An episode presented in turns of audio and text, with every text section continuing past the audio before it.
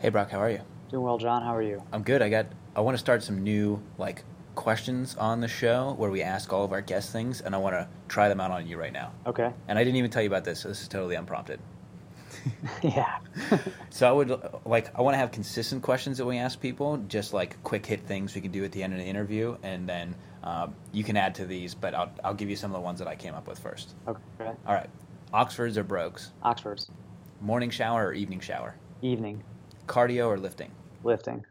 What's the last book you read? Ah, jeez. What's the last book I read? Uh, Essentialism. I believe was the last one I finished. I'm currently reading 12 Rules for Life. Okay, and then chinos, jeans, or trousers? Chinos. All right, last one. Uh, when you're getting into the shower at the start of a big day, what's the song you listen to to pump you up? Oh man, pump up song. Oh jeez. Uh, I'm gonna say Drake, Fake Love. Okay. So yeah, I, there was another podcast to listen to where they asked like quick hit questions, and I was like, ah, that's, that's a cool idea. I'd like to try that. Yeah, no, I, I like that. I'll come up with some uh, some rapid fire questions for you for the next one. Yeah, so we, I think we just keep it to like five or six because we just wanted to be like something quick people that can answer, and we don't want to give them time to think about it. It's, it's like on the fly stuff. Yeah, that's perfect. Yeah, oh yeah, especially for our guests, that'd be that'd be really funny. Yeah. Now the the couple interviews that'll come out after this show won't have them because we got a couple in the can, but in the future we'll start to ask those. Cool. So I have seen some of your new Instagram game, and it looks really good. Thank you. Yeah, it's all all credited to this uh, local photographer, this, this guy named Adib. Um, he's really good. He's like super young. He's in college, but he's just he's like shot for Vogue and he's got a bright uh, career in photography ahead of him. So he makes it easy. I just show up, and I actually just did a, another shoot yesterday, so those will be coming out soon. So yeah, man, it's pretty cool having actual professional photos like in the queue, you know, ready to go. Yeah, and it looks like you're going to be able to uh, just use those even in some of your videos too. Yeah, I'm gonna try to. I I want to get to the point where there's another person taking B-roll while we're doing the shoot, so I can actually have video footage. But yeah, for now, I'm gonna use the photos on Instagram, write an article, and then do a uh, you know use them for whatever videos. So like for that last shoot with like the kind of neutral colored outfit, I'll do a video about you know why I like neutral colors or something like that. So yeah, pretty pretty exciting. Yeah, I like the swatches you put together when you did a color palette thing, and, I like the way because I know you've done those on your blog too, where you you've got like the window pane um, layout, and then you show like here's the colors you're really into, and I know that that was kind of a theme when you talked to Baron as well, as kind of picking a palette, picking a style, and just kind of that's your new go-to. Yeah, yeah, and I just use um like I'll go into like Canva or Photoshop, and it's kind of cool because if you take like a picture of you wearing an outfit, and you can use like an eyedropper tool and just get the colors and create like a little color palette, you know. And uh, if you if you do that a few times, you're like, oh wow, we're like the same five colors, which you know, totally fine with me. I know I definitely have a palette that I keep going back to. A lot of blues. It's like business casual. There's a lot of like blue dress shirts. Yeah, I mean, there's a- you know there's a reason for it. Like I think it's just pretty flattering color on a lot of guys, so safe. But um, Yeah, there's a reason it's not yellow and orange. yeah, exactly. So I don't I don't think there's really anything wrong with it, but uh, you know, unless you unless you want to break out from it, I don't think you have to necessarily. So, but I was just watching your uh, BMW video series, which is pretty cool because it's it's not it's a different it's different in a couple ways. It's different content. I know you've done some car content on on your BMW, but um, you know you do mostly fashion stuff, and then it's also the production was was totally different. I felt like I was watching uh like a car review channel. Yeah, I know no Doug DeMuro, but uh, I I knew that if I was going in to buy one of those cars, that'd be my question is like X1 or X2, and the only video on YouTube was this like slideshow that showed the technical and like measurements of the car that were different, and I'm like that would make for a great video, and so. I shot that one. I was I as I was shooting, and I was like, all right, this is gonna be much shorter than anything I typically do. And then uh, I shot one just for the X2, and I know that for me, I'd be a little impatient watching a video if I was just, you know, if I was interested in like the infotainment, infotainment system. And so I put all the chapter marks or I put like timestamps in the description so people could jump to the different points of the video. And so I've, I know that I've always wanted to make the videos I want to make. I think when we talked to like Alex Costa, he was saying, you know, people want this type of video, but expect this from them. I don't know that I want to get complacent in the exact type of video that I do, and so I think it's it's good to keep it fresh. If I'm doing ASMR and in car videos once a month, then that's exciting. It keeps me excited. Yeah, definitely. Yeah, I, I agree. You should kind of do do the videos you want to do, you know, and um, obviously if it, it, might fall flat if you like have someone who came to your channel for fashion and that's what they want, they might not enjoy it. But especially with the amount of content you put out, it's not a huge deal if you you know stray from know the traditional topics every now and then. But I thought it was really cool. So how how did you did you have someone filming and then you edited, or did you have a someone filming and editing? I had a friend, actually had two friends come out with me that day, and we went up and shot the two cars. Um, I got some footage when we were driving, but I'll have to work with them a little bit more on keeping things in focus. But uh, that was like the first time that I brought anybody else in to do this process, and so I think it turned out pretty good on that. And then uh, he had to go, so I just went and shot the X, the dedicated X2 video my, myself with the tripod and everything else. And so uh, that is, I've watched enough of those videos that I kind of know the format. I know what people are, you know, what they usually cover in the videos, and so just taking the stuff that I usually watch and just trying to replicate it because you know recipe for success. And so, yeah, I ended up editing it all, which is why it took so long. I think I shot those at the end of um, March ish. Like th- almost four weeks ago, and so I'm still still doing my own editing, which is what slows down my channel overall. Yeah, I hear you. yeah, I always wondered how they get the the car shots. yeah, because yours look pretty good. Like they're pretty smooth, and uh, you know, it's is that just a DSLR with like post stabilization, or were they using a gimbal or something? I have a little like shoulder rig for my for a DSLR that was just with my GH4 that I usually shoot with. It was just really well lit that day because it was it was towards the evening, but it was overcast, and so it ended up uh, being a perfect time for that. And then my brother actually found that spot that we shot in is like right overlooks the city and if only the bushes were cut out of the background of that it would be the most incredible background view because uh, it's up on the top of the mountain that looks over the city but uh, it just ended up working out pretty well because no rain or anything it was just a little cold. That's why i'm wearing that's why i'm wearing a wool sweater and a leather jacket. Yeah it looks cold. Did you catch pat flynn on antonio's channel last week? I did yeah, that was that was really interesting. Kind of worlds colliding. I know because I know you and I have talked about Pat Flynn in the past, and I I just caught it today. But uh, it's so weird to actually see him because I've listened to him for so long, and I've never really looked him up. And so that was not only did the worlds collide of Antonio and him, but my like mental perception of Pat Flynn with the audio because he sounds exactly the same in the Tesla that he does in his podcast. I, that's always interesting.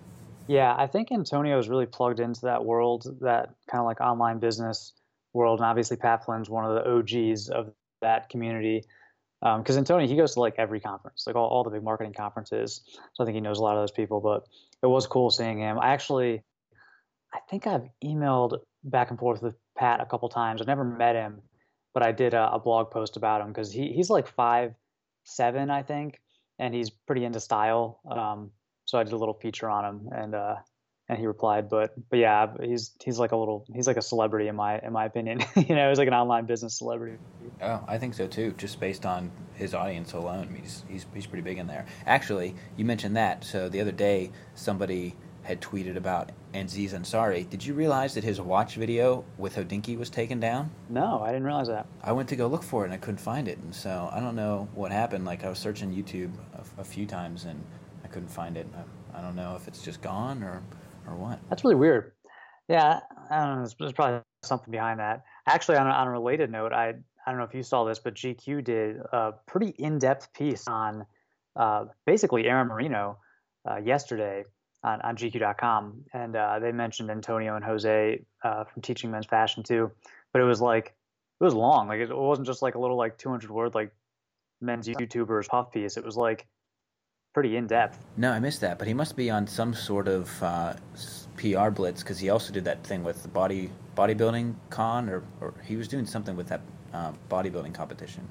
Bodybuilding.com, yeah, yeah. I'm not really sure what he's doing with them. It might be like because I, I know they sell uh, products like supplements and workout plans and gear, and they're obviously like a really huge website and media platform. So I know he was doing like a bunch of recording so I don't know if it's like a, a suite of products or like a fitness plan or what that is, but I think he was he was out at their facility for a while and doing a bunch of videos. Oh, Cam Wolf wrote it. We should get Cam Wolf on. I've I've done videos on his articles before. He's uh, he seems to write a lot for GQ. Yeah, I always wonder how that stuff. I, I wonder how that stuff comes about because you never know. Like, it, it, I mean, that world's kind of old school. It's like very much relationship based, but like, is that just random? Like, did Cam just reach out to Aaron, or is that something that was arranged? You know, does it have to do with some other relationship, like Aaron's work with bodybuilding.com? Like, it's it's kind of it's always mysterious to me how how press happens. The fact that they've got him, Antonio, and um, Jose all in here almost looks like it was a PR piece done by Menfluential. But yeah, very interesting.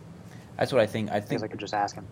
yeah, I think you and I talked about it in the past. Is I think that's one of the keys to success that uh, Brian Sacawa has is that he almost has this like outreach or PR arm of what he does. And so not only is does he have great content and and produce great things in his own right, but then he's also able to reach out to brands because he's got this like media part, which I think is largely his wife, like media strategy and that type of thing. And I think that's important as you're trying to grow is you got to have the baseline, of the basis of all the information that builds your audience, but then also be able to interact with the brands in a smart way.